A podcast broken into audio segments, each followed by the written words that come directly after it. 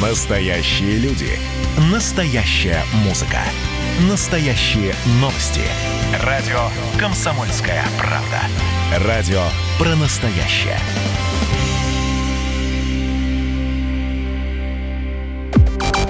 Взрослые люди. Взрослые люди. Тутта Ларсон и Валентин Алфимов обсуждают, советуют и хуликанят в прямом эфире. А это мы, Тутта Ларсон, Валентин Алфимов на радио «Комсомольская правда». Вот. Я а своей еще... футбол... Да, да, извини. Да ты уж говоришь, что ты там со своей футболкой сделала. Я, я, думала, ты, я, я думала, ты хотел что-то со своей Алисой сделать, нет? Вот, да, ты абсолютно права. Я хочу вам представить, дорогие друзья, нашу соведущую Алису. Алиса, привет. Привет, привет. Как твои дела? Дом, работа, дом, все как у всех. А где у тебя дом? Одна моя нога в вашем устройстве, другая на серверах Яндекса. Но это не совсем ноги, если вы понимаете, о чем я. Алиса, а какие сегодня пробки в Москве? В Москве в настоящее время четыре балла, местами затруднения. Вот. Спасибо, да, Алиса. Вообще, вообще нет пробок. Приятно иметь дело с вежливым человеком. Ой, Валя, ну все теперь, возьми пирожок с полки. А ты мне, между прочим, вежливым... ты мне, между прочим, вежливый... не говори, что я вежливый человек, со мной приятно иметь дело. Вот. Хорошо, я буду учиться у Алисы, когда одна моя нога вот. будет на серверах каких-нибудь. Вот. На а... серверах. А, а искусственная женщина говорит. Вот. А, Она смотри. даже не женщина, а, а. просто интеллект. А, а я надела свою красную футболку как раз сегодня, потому что я э, то, тоже хочу поговорить о пробках. Я символизирую собой гадский светофор э, на краю Большого каменного моста перед Кремлем, э, который соединяет, значит, Якиманку и набережную Кремлевскую, и всех запускает дальше на Моховую. И этот светофор, мне кажется, просто вселенское зло, потому что он всегда работает так, что где бы ты ни оказался, на Якиманке или на набережной, и ты все время в пробке. Тут-то прости меня, пожалуйста, а почему ты сейчас в ста шестидесяти километрах от Москвы в своей деревне вспомнила про светофор на Якиманке? Потому что я прочла новость о том, что россияне назвали причины пробок на дорогах. Я болею, болею за родной город, в который я рано или поздно вернусь все-таки, я надеюсь, с дачи. Так вот, по данным опроса, проведенного аналитическим центром НАФИ, большинство наших граждан считают основной причиной пробок на дорогах скопление авто в часы пик. сорок процентов утверждают, что во всем виновато плохое большое количество машин, которыми владеют россияне, понимаешь, зажрались, понакупили. Mm-hmm. Особенно москвичи. Ага, тридцать четыре процента отметили плохое состояние дорог, тридцать один процент рассказал об их плохой пропускной способности. Также опрошенные подчеркнули, что дороги часто загружены из-за некачественной уборки и постоянных ремонтов на дорогах. А по-моему, пробки у нас на дорогах, потому что все идиоты вокруг. Ну вот как раз об этом давайте и поговорим. Ты очень ве- приятно иметь дело с вежливым человеком. Что с пробками в вашем городе, дорогие друзья? Ситуация улучшается год от года или становится только хуже? Давайте как раз об этом поговорим. восемь восемьсот двести ровно девяносто семь ноль два наш номер телефона. И Viber, WhatsApp плюс семь девятьсот шестьдесят семь двести ровно девяносто семь ноль два. А еще, знаете что? Давайте, вот вы сейчас едете в дороге и аккуратненько, аккуратненько, чтобы, не дай бог, что ничего не произошло, сделайте скрин э, навигатора, который показывает ваш маршрут и окружение того, что там вокруг вас, и пришлите нам, а мы посмотрим и обязательно прочитаем и расскажем. Только обязательно подписывайтесь, когда присылаете сообщение, чтобы мы могли вас идентифицировать. Вот. А с нами Но нас... и все же, да. да, и все же интересно, на самом деле, кто или что виновато в пробках на дорогах России. Да, с нами на связи Илья Заливухин, архитектор-градостроитель, урбанист. Илья, здравствуйте. Доброе утро. Здравствуйте. Здравствуйте, доброе утро. Да. А кто виноват? А, смотрите, а следующий, следующий ну, вопрос будет, что делать, просто точно, сразу готовьтесь. Да-да-да, но точно не а, сами автомобили, потому что, знаете, как почему пробки на дорогах? Ну, потому что много машин, да, поэтому... Нет, на самом деле, конечно, а, автомобили, машины – это просто индикатор, вот эти пробки, да, которые возникают, индикатор того, что что-то, что-то, что-то не так, да? Что-то, что-то неправильно организовано, потому что э, действительно несколько здесь моментов таких. Да? Но первое, это то, что э, вообще это ненормально ездить э, по столько километров на работу на автомобиле. То есть даже если вы живете э, в индивидуальном доме, то э, при этом ездить два часа в центр Москвы или в центр своего города, ну как бы это не совсем нормально, скажем так. То есть если вы во всем мире живете в индивидуальном доме, то вы ездите на работу не в центр, не в центр, а где-то рядом. Ну, например, если вы, mm-hmm. не знаю, там, вот я живу там рядом э, с Истрой, да, ну вот, к сожалению, я езжу на работу в центр Москвы на автомобиле два часа.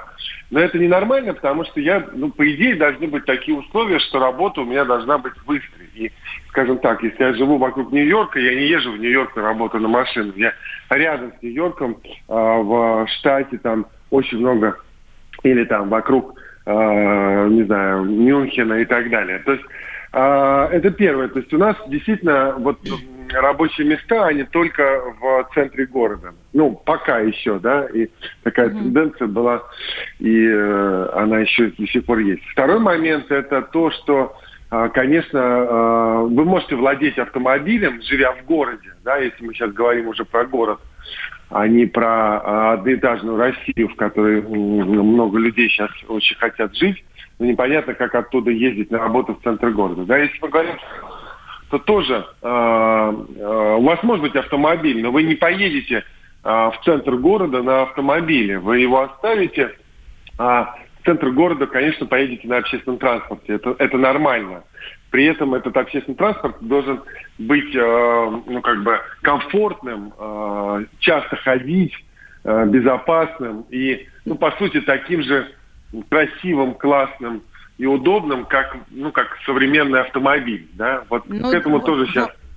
Мне кажется, что в Москве эта проблема как раз э, решена. Вот, ну, мы же говорим, наверное, не только да. про Москву, да, правильно? Да, конечно. То есть мы э, говорим про города, где до сих пор ходят... Э, разбитые маршрутки, и, соответственно, ну просто вы лучше посидите в своем автомобиле в пробке, чем поедете, значит, на заднем сиденье этой маршрутки, пробираясь туда. Ну да, ну все знают, как это значит, бывает. Вот, э, поэтому вот этот удобный, комфортный общественный транспорт, он должен сравним быть с автомобилем, и тогда э, жители города, ну как бы их не надо будет заставлять, да, ну, запрещать автомобили, парковки и так далее. Они Им самим будет удобно пересесть на классный ну, трамвай. Но действительно, жители Москвы этого это, это знают. Как да, это Илья, э, спасибо и большое. Момент, а, да. Иль, э, крайне мало времени у нас, к сожалению. Илья Заливухин с нами был на связи, архитектор-градостроитель и урбанист. Э, ну, м- он, он только верхушку айсберга, мне кажется, нам приоткрыл. Понятное дело, что... А ты знаешь, проблема... а я прекрасно понимаю нашего эксперта. Просто потому, что их столько, этих проблем, ну, что вот за там три минуты все не перечислишь. Зато перечисляют наши слушатели в Вайбере, в WhatsApp. Давайте, друзья, присылайте, мы все читаем. Все видим.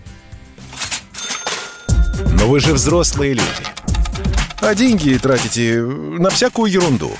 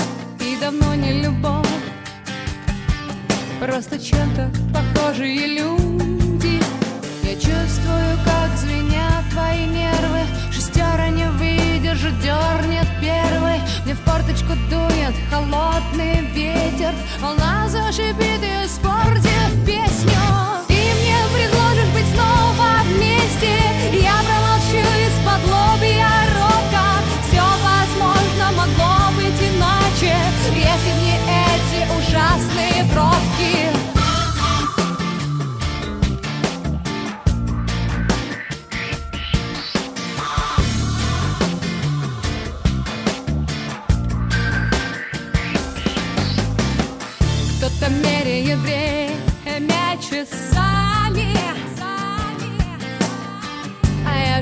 от зимы до зимы. Мы с ней, видишь ли, тезки.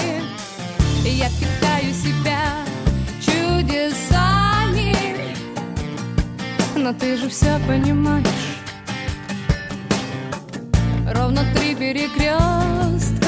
Я чувствую, как звенят твои нервы. Шестера не выдержит, дернет первой. Мне форточку дунет холодный ветер. Волна зашипит и испортит песню.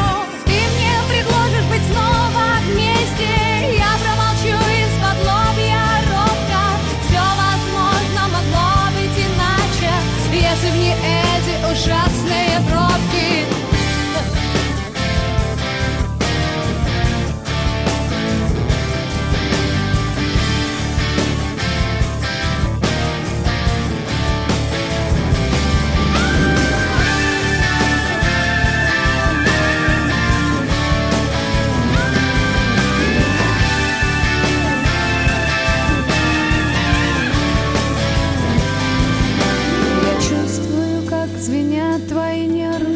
Стера не выйдешь, дернет первой. Мне в форточку дунет холодный ветер. Волна зашипит, испортив песню.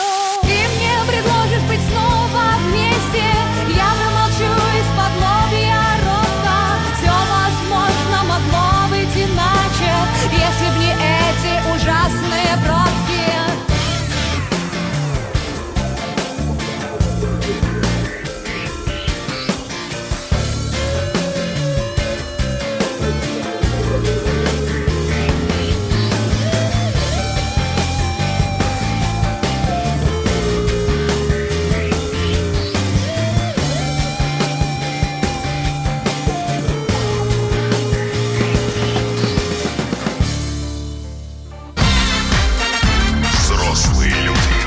Взрослые люди. Тутта Ларсон и Валентин Алфимов обсуждают, советуют и хуликанят в прямом эфире.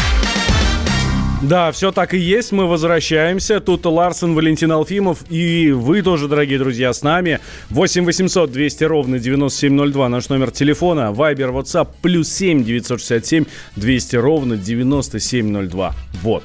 Мы... Читаем, читаем ваши комменты mm-hmm. про пробки. То есть наш эксперт сказал, что дело не в количестве машин. И мне кажется, он прав, потому что в Америке по две, по три машины в каждой семье. Но, тем не менее, ну, по крайней мере, в регионах, там, может быть, есть, конечно, пробки в Лос-Анджелесе, в Нью-Йорке, в крупных городах. Но в, в, вообще они себя нормально там чувствуют в плане трафика. И, и очень дороги у них хорошие. Ходите пешком, пишет нам Игорь Анистратов на Ютьюбе. А то до магазина метров пятьсот, так и то на авто норовят добавить. Браться. Да. Согласна. Я в Москве стала больше гораздо пешком передвигаться. Дэйв пишет. Девятибалльные пробки, внедрение моды на съемное жилье рядом с работой, переход на удаленную работу, а не звенья ли это одной цепи? Я не конспиролог, но так, для размышления... В Томске, э, пишет Тамара Швалева, пробок очень много, их нет, наверное, только в Норильске. А вот в Твери в пробках на дорогах виноваты узкие дороги, много транспорта, даже убрали трамвайчики и троллейбусы, но стало еще хуже. Да, это вы все, дорогие друзья, нам пишете. восемь восемьсот двести ровно девяносто семь ноль два, номер телефона. Вадим к нам дозвонился. Здравствуйте, Вадим. Здравствуйте, Вадим, город Владимир. Вот говорю конкретно за Владимир, где две пробки, вот они хронические, угу. на дамбе, на въезде в город. А пробка почему? Там вроде реверсивное движение, казалось бы, но умные коммунальщики начинают ре- ремонт или какие-нибудь покрасочно-уборочные работы именно в часы наибольшего трафика с восьми утра. Ну, начните вы в десять, когда машин нету. Вторая пробка на химзаводе. Дорога, две полосы в каждую сторону. Е- едь не хочу, но там пересечение... с железнодорожными путями чудовищное, чудовищное пересечение, где подвеску можно оставить. И там переползают скорость двадцать километров в час. Вот спасибо, и пробки, спасибо большое. Вот владимирский да. опыт. А, я почему и говорю, что дураки виноваты в наших пробках. Ну, а коммунальщики тоже, понимаешь, хотят, чтобы у них рабочий день, как у всех людей, в восемь начинался, а не, а не по ночам работать. Хотя это, конечно, вот, ну, действительно очень частая причина, и россияне в этом опросе об этом много говорили. Всякие ремонтные работы на дорогах э, именно в те часы, когда максимальное скопление трафика. Эм... Езжу без навигатора, маршрут на Хабинадинцово. Пробки нет только на участке Новорижского шоссе. Дома построили на тысячи жильцов, а дорога одна в одну полосу, как была, так и осталась. Это, кстати, тоже вот. Вот это, кстати, тоже очень-очень большая проблема. Почему-то ее в этом вопросе не упомянули, но, тем не менее, это застройка. Колоссальная застройка, как в Москве, так и в регионах, например, в Звенигороде. Строят огромные кварталы, а, а там бетонка, там улочки маленькие городские, там однополосное движение. И, понятно, я знаю историю в Москве, где есть огромный, э, красивый, богатый жилой комплекс, и люди по сорок минут стоят по утрам в пробке, чтобы выехать со своего двора на Ленинский проспект, прикинь. Класс. Ну, не на Ленинский, там на Ломоносовский. Потому что а, у них один выезд, а там сотни тысяч людей живут, и у них маленький один выезд, и по утрам всем надо, а там не очень еще и такая простая развязка, и проспект и так стоит. И, короче, ну просто вот так придумали, так задумали домостроители. Это тоже к вопросам, вопрос к урбанистам, к архитекторам го- городов наших, что а, очень много домов строят, а дороги при этом не рассчитаны на такое количество новых жильцов и их автомобилей. Так, восемь восемьсот двести ровно девяносто семь ноль два. Павел дозвонился. Павел, здравствуйте. Здравствуйте, Павел, город Владимир.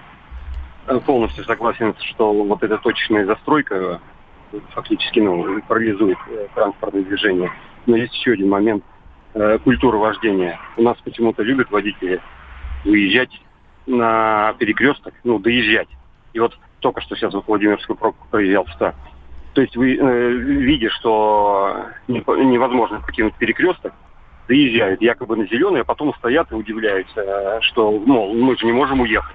И вот друг друга запирают. В Москве это тоже очень часто, особенно ну, со съездов, с МКАДа, со всего прочего. Хотя в правилах четко прописано. Если не можешь покинуть перекресток, на него выезжать нельзя. Гениально, не будут, гениально. Это... Спасибо большое. Согласен на сто процентов. Я же говорю, все проблемы у нас из-за ну дураков. Вот, твой, твой тезис подтвержден. Конечно, в общем... а еще обочечники. Это, ну, это уже на въезде в Москву, это уже, ну, на въезде в город, да, э, на любой трассе, ну, именно на трассе. Вот эти обочечники, я хорошо помню, там, сочинские там дороги э, в прошлом году в, в отпуске был, там две пробки, две, всегда, стабильно, между Сочи и Адлером. Стабильно всегда две пробки, а знаешь почему? Потому что обочечники, вот и все, точка. Ну, там еще, там, слушай, там еще э, и все-таки узкие дороги, и, и, и, и светофоры. Нет, это как раз на том самом широком классном шоссе. Вот. А, понятно. Ну, в общем, действительно, есть объективные причины, почему мы стоим в пробках, а есть причины субъективные, которые зависят от нас, и об этом стоит помнить, и все-таки быть вежливыми а знаешь, и корректными на дороге. Знаешь, в чем главная проблема пробок? Мы от них жиреем. Радио «Комсомольская правда». Ну, на самом деле, не только от пробок, но от пробок тоже. Это чистая правда. Я Какая когда... жуткая правда, Валя. Зачем да. ты об этом заговорил с утра? Да еще и не так, не так давно всем нам, вышедшим из самоизоляции, каждый. Да. Ну, в общем, смотрите, по прогнозам эм, университета имени Пирогова, к двадцать пятому году, ну, то есть совсем скоро уже буквально. Это, это следующий после двадцать четвёртого. Вот, то есть через пять лет уже. К двадцать пятому году глобальная распространенность ожирения достигнет восемнадцать процентов среди мужчин и превысит двадцать один процент среди женщин. Вот. И резко вырастет число людей с тяжелой формой ожирения. Их будет двести семь миллионов среди взрослых. двести семь миллионов человек вообще с совершенно диким ожирением. Ну, это вот такие вот прям совсем-совсем-совсем большие ребята. Вот. А так восемнадцать процентов мужиков и двадцать и каждая пятая девушка будут ходить с ожирением. Это большая проблема. И э, знаю, что э, после пандемии тоже значительно выросло число людей с ожирением. Я не буду называть фамилии там, да, не буду называть имен, но тут, тут на работе встречаемся, я говорю: Егор, елки-палки, ну как ты поправился на этой пандемии? Ну, ну это же прямо невозможно. Какой ты добрый, Валя. Да. Правду матку в лицо режешь. А что было делать нам, нам в изоляции, в самоизоляции? Я жрать, вот, например, каждый день... Спать.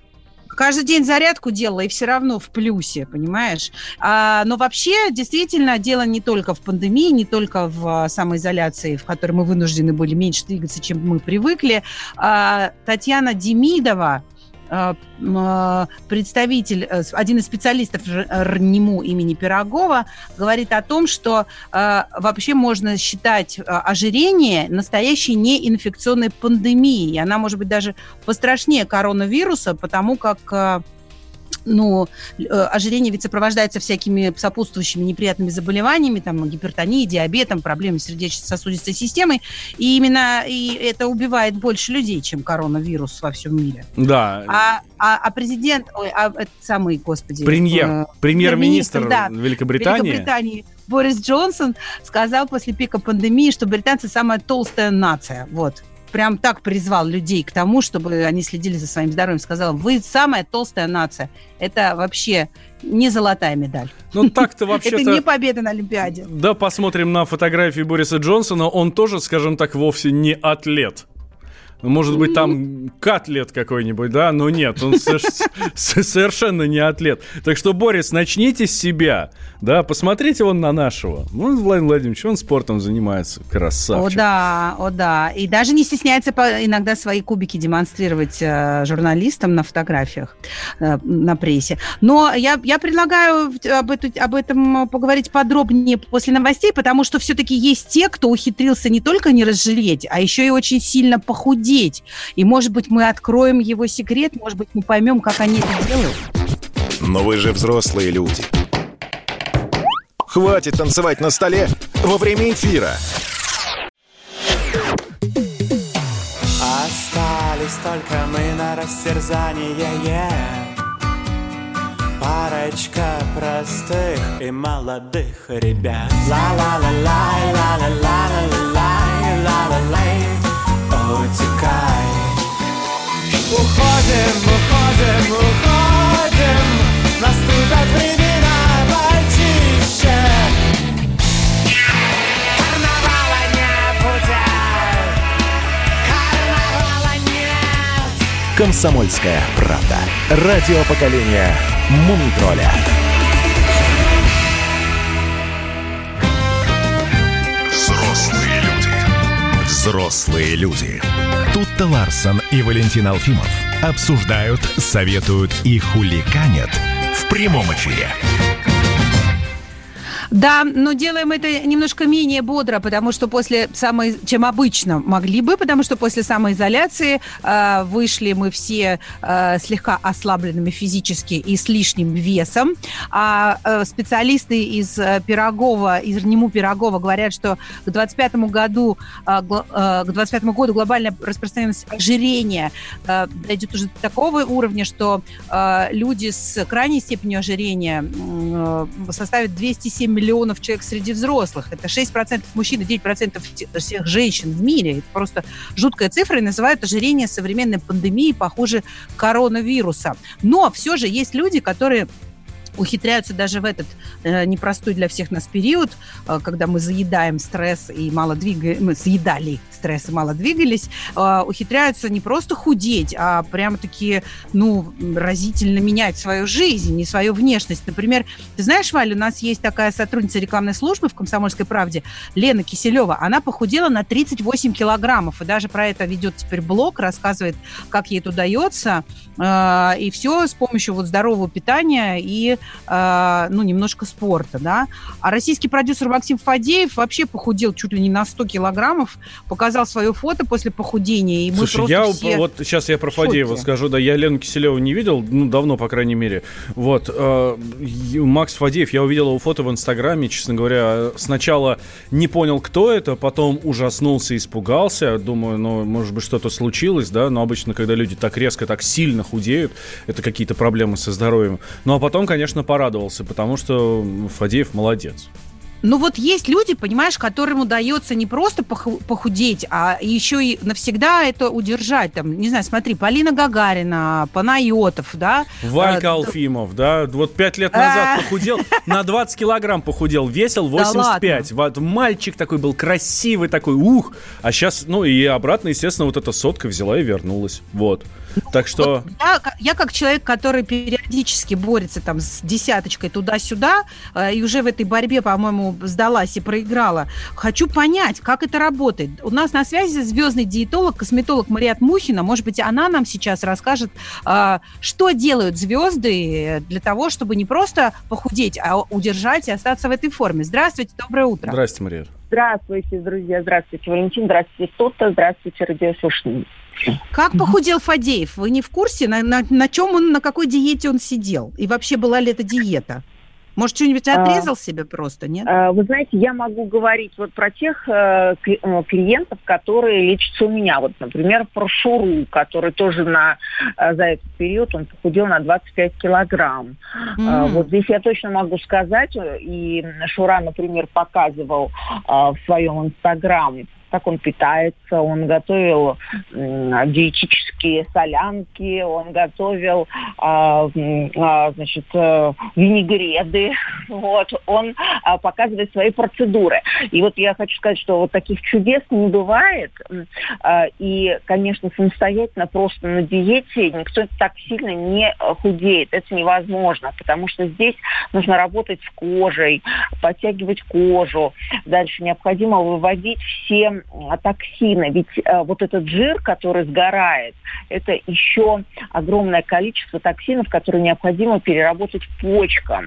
Э, поэтому нужно, нужно не отравить организм. Поэтому Но проблема-то, проблема-то не в том, понимаете, проблема самая-то главная не в том, чтобы похудеть. Это могут все. Это, знаете, как Твен говорил, курить, бросить курить запросто очень легко. Я сам сто раз пробовал.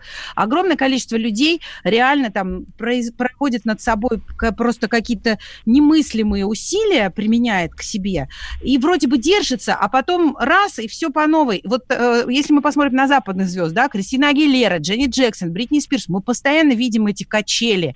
То они выходят нереальные красотки с кубиками, там, каждую мышцу можно анатомию изучать, то потом какие-то фотографии, там, папарацци, где они обрюзшие, расползшиеся в бесформенной одежде, э, там, с огромным ведерком мороженого тайком э, бегут по улицам Лос-Анджелеса. Главное, наверное, почему люди, одни люди могут э, удержаться, а другие все время съезжают? Вы знаете, ну, как правило, это хроническое рецидивирующее заболевание, и у всех есть рецидивы. Просто у некоторых, вот, как вы про себя сказали, там, качели в десять килограмм, у некоторых в пять, а некоторые бьют тревогу, когда у них килограмм на весах в плюсе. Поэтому они сразу начинают принимать меры. И, конечно, это способы блокировки аппетита и способы активации жиросжигания. Как правило, это все равно профессиональное участие. Вот э, хочу сказать, что э, вы поймите, что просто вот так вот э, там, расщепить двадцать-двадцать пять килограмм, как, ну вот представьте, мешок с сахаром двадцать пять килограмм, а жир он в два-три раза легче, он легче даже воды, то есть это будет два мешка по объему. Как вот их утилизировать? Это все равно профессиональное участие. И ну, а вот большинство, большинство людей в мире не могут, ну, там, простые россияне не могут же себе позволить какого-то звездного диетолога. Понятно, что артисты, да, они там могут себе э, ну, поз- позволить достаточно... Вы знаете, почему могут? Я вот в самоизоляции открыла школу устроенности бесплатную на Ютубе. Я там даю питание. Я рассылаю, вот, кстати, диету Шуры.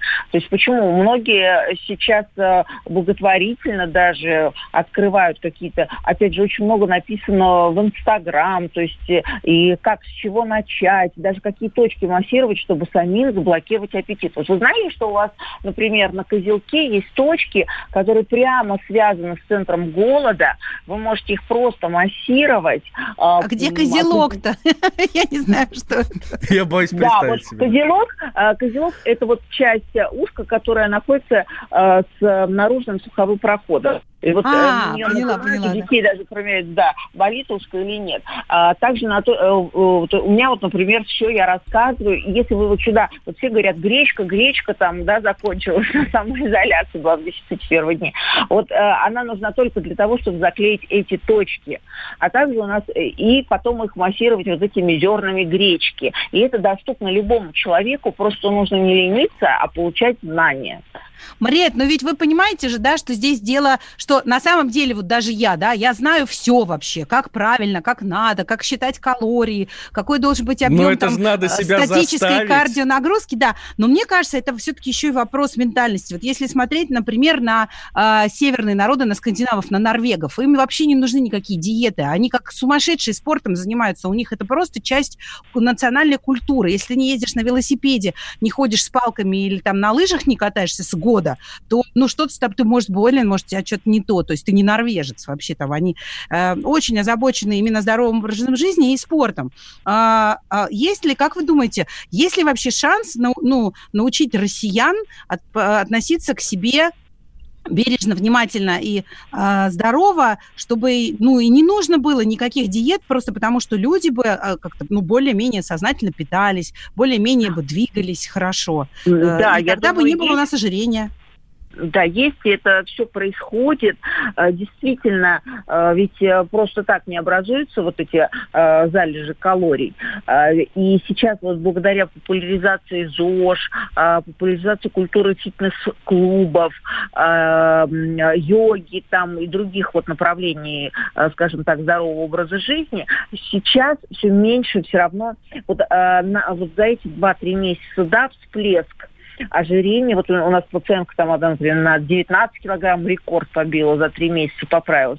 Но, тем не менее, вот в общей тенденции, да, в общей тенденции все равно россияне становятся более стройной нацией. Поэтому и уже мы э, как раз э, даже э, занимаем гораздо лучшие места по ожирению, даже э, по сравнению с немцами, и уж не говоря уже об американцах.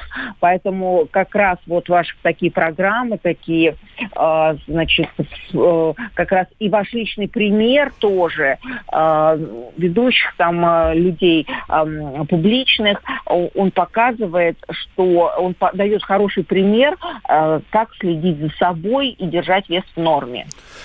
Спасибо огромное. Звездный диетолог, косметолог Мария Мухина была у нас в эфире и как-то немножечко прибавила нам оптимизма. Хотя вот я сейчас прям себя чувствую очень прямо это, пристыженной, потому что я Тебе не сказали, могу... что твой пример, твой пример, да? Ну, мой пример плохой. Я не, я, не, я не постранела за время самоизоляции. Я не смогла удержаться в идеальном весе, понимаешь? Так, давай тогда я быстренько обращусь к нашим слушателям. А сколько вы прибавили за самоизоляцию?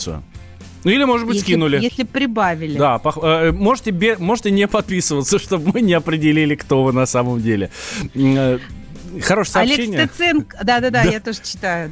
Но, а, бабушка шутила, что в Советском Союзе две проблемы. Где, где чего найти пожрать и как похудеть. Вот. И продолжает он же тоже. А, бабушка умная была у Олега Стеценко. Ну, есть, я надеюсь. Вот. А бабушка говорила, что если бы народ не сидел дома с томиками Вольтера и Шекспира, а гулял на улице, то ни о каком лишнем весе не было бы разговора. Вот. И не поспоришь ведь. А вот наш слушатель, который не подписался, пишет, что в первый месяц он набрал, ужаснулся, взял в руки гирю, штангу, гантели и уже похудел на десять килограмм. Единственный способ сто процентов похудеть – это спорт и правильная диета. Дэйв пишет в Вайбере, если бы пивные магазины переоборудовали в прокат спортивного инвентаря, инвентаря что бы было? А если бы совместить, а вот оно в чем проблема. Что бы было? Вот оно в чем проблема. Это же потому, что у нас пивнухи везде, а не спортивный инвентарь. Точно! А что, проблема найти у нас, Дэйв, спортивный инвентарь тянет в пивнух какую-то? Да бог с вами, выйдите на улицу, походите. Правда, я когда тогда на двадцать килограмм похудел, просто начал ездить на общественном транспорте, честное слово. Минус пятнадцать килограмм за три месяца, хвалится наш слушатель. Ну как? Расскажите, как, а главное, как это все удержать. Вот ведьмы, в чем вопрос. Ведьмы. Ну вы же взрослые люди. Сейчас родителей в редакцию вызовем. На горе возвышается крест. Я раньше и не думал, что у нас на двоих с тобой одно лишь дыхание. Ален Делон говорит по-французски. Комсомольская правда. Радио поколения Наутилуса Помпилиуса. Взрослые люди. Тутта Ларсон и Валентин Алфимов обсуждают, советуют и хуликанят В прямом эфире. Ну, все так и есть, действительно. И мы делаем не только это между собой здесь, Тутта Ларсон, Валентин Алфимов, но еще и вместе с вами. восемь восемьсот двести ровно девяносто семь ноль два наш номер телефона. И Вайбер, WhatsApp плюс семь девятьсот шестьдесят семь двести ровно девяносто семь ноль два. А еще заходите к нам в YouTube. В YouTube можете общаться между собой, можете общаться с нами. И, конечно, смотреть на нас красивых, как мы смотрим сейчас на Дэйва, который специально для тебя тут-то прислал фотографию. Вот. Дэйв, я оценила ваши бицепсы. Прекрасно. Прекрасно. Спасибо. А, хотя есть у меня ощущение, что это он скорее мне прислал. Да я все-таки про пивнухи говорил и все остальное. Нет, нет. Но я об этом думать не буду. Да. А, э, на самом деле у нас... Давай переходить а, к хорошему. Я не знаю, хорошее это Уходить или нет. Уходить от ожирения. Нет, я, я про то, что какая-то эпидемия, э, связанная с поездкой наших звезд в монастыри, началась. То есть как-то на, наши дамы, э, звезды федерального значения, подались по монастырям с разными целями и причинами, но, но результат какой-то одинаково плачевный у всех. Анастасии Волочковой выписали штраф за то, что она посетила монастырь, закрытым на карантин по Нижегородской. В Дивеево, в Дивеево съездила, да. В Дивеево в Нижегородской области. А, об этом сообщил глава региона Глеб Никитин. А, Настя написала в своем инстаграме: «Замечательное путешествие я совершила в святое место, повстречала светлых и прекрасных людей». А, но а, при этом а, местные жители а, обеспокоились а, таким а, нарушением режима да, самоизоляции. Да, и, и Губеру написали, а, ну, собственно, типа, все ли нормально, да? Почему, почему у нас вообще здесь разгуливают люди, которые здесь не должны разгуливать. На что губернатор говорит: я, говорит, как бы не смотрю, да, на, ну, в Инстаграме, ну, не слежу за инстаграмами звезд шоу-бизнеса, но вот ко мне жители обратились, вот, и, э, говорит, в селе карантин. Вопрос был поставлен очень справедливо. Разве правила и ограничения для звезд не действуют? Им что, можно все, что ли, да? Это уже в своем Инстаграме Никитин э, написал. Глеб Никитин, губернатор Нижегородской области. Вот. Ну, вот, э, напомню, что в середине апреля у нескольких десятков насельниц Свято-Троицкого Серафимо-Дивеевского монастыря обнаружили коронавирус, в том числе и матушка-настоятельница тоже э, попала в больницу с э, пневмонией. С двадцать пятого апреля монастырь и поселок, в котором он расположен, на карантине. одиннадцатого июня карантин в монастыре отменили, но в поселке ограничения все еще действуют, потому что, как отметил Никитин, в Дивееве на душу населения зараженных в, одно, в одна целая шесть десятых раза больше, чем в Москве. Поэтому карантин – необходимая мера, и э, э, вот, ну, то есть как-то Настина выступление в качестве паломницы э, все-таки не, ну, как сказать, не входит в, э, в, в нормы карантинных мер, вот. А ну, вообще, я вспоминаю, как нам вчера наш корреспондент из Екатеринбурга говорил про Ксению Собчак, что, учитывая, ос, учитывая ее особый статус, угу. она была ее единственной из всех журналистов, значит, допустили там чуть ближе к монастырю, чтобы сделать стендап, и, по всей видимости, действительно, действительно, мы все думаем о том, что у некоторых людей есть какой-то особый статус, который позволяет им нарушать правила, которые действуют для всех остальных.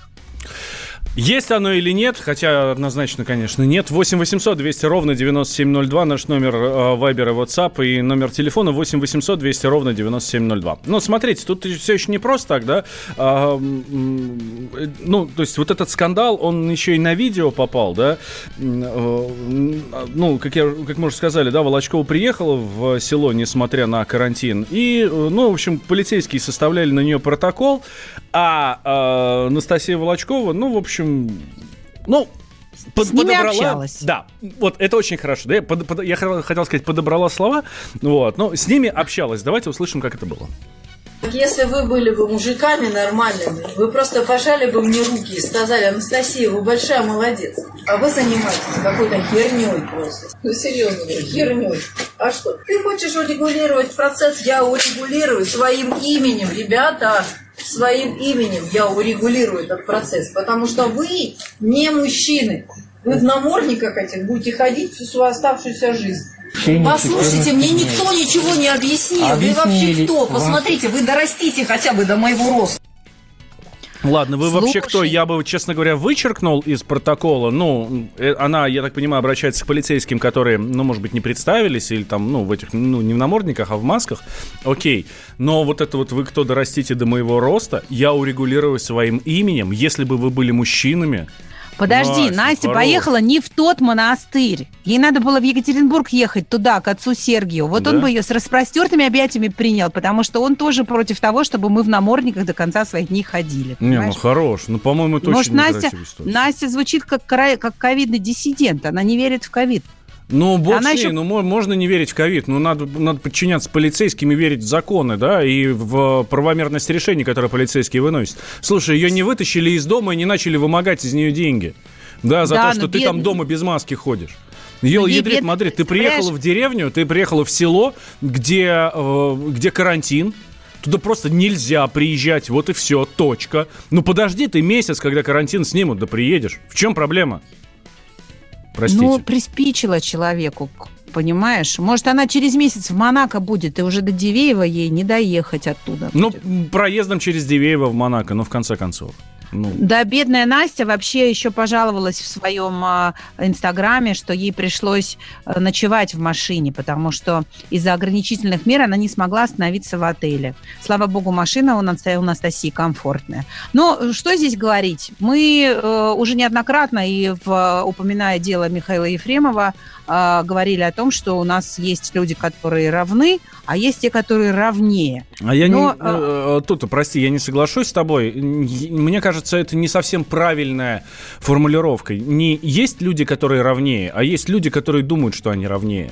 И почему-то да. думают из-за того, что а, он там звезда, и к нему не подойдет полицейский. Тут же мне как-то, ну, в нашем эфире э, сообщения присылали наши слушатели. Да что тебя останавливать, Алфимов, тебя же все знают, там, все слуш... ну, все полицейские, да, поэтому тебя не трогают. Нет, поверьте, нет. Это все ерунда. Если вы считаете, что там какая-то фамилия должна играть роль на полицейского, то, ну, вы очень сильно заблуждаетесь. Очень сильно заблуждаетесь. Ну, нет, на самом деле, если человек позволяет себе такие высказывания, я своим именем решу эту проблему, то, наверное, прецеденты были, да? Наверное, действительно это работало, и как-то раньше удавалось таким образом проблемы решать. Но я, например, вот у меня другая карма. Я, если нарушу один раз в год, то я обязательно попаду на полицейского, и меня обязательно оштрафуют. Поэтому угу. я вообще, ну, ну, мне стыдно. Но, может быть, у меня просто не такой высокий рост и не такое громкое имя. Я так не делаю. Вот. Ну, в общем... Подводя итог, подводя итог, что мне хочется сказать, что мне здесь очень хочется отметить. Мы с тобой вот об этом говорим сейчас, вот всю эту часть нашей программы. Но самого главного не увидели. Дивеевские полицейские красавцы. Просто молодцы. Просто сделали свою работу, несмотря ни на что. Молодцы. Делаем перерыв, после новостей возвращаемся. Тутта Ларсон, Валентин Алфимов. Не переключайтесь. Взрослые люди. Обсуждаем, советуем и хулиганим в прямом эфире.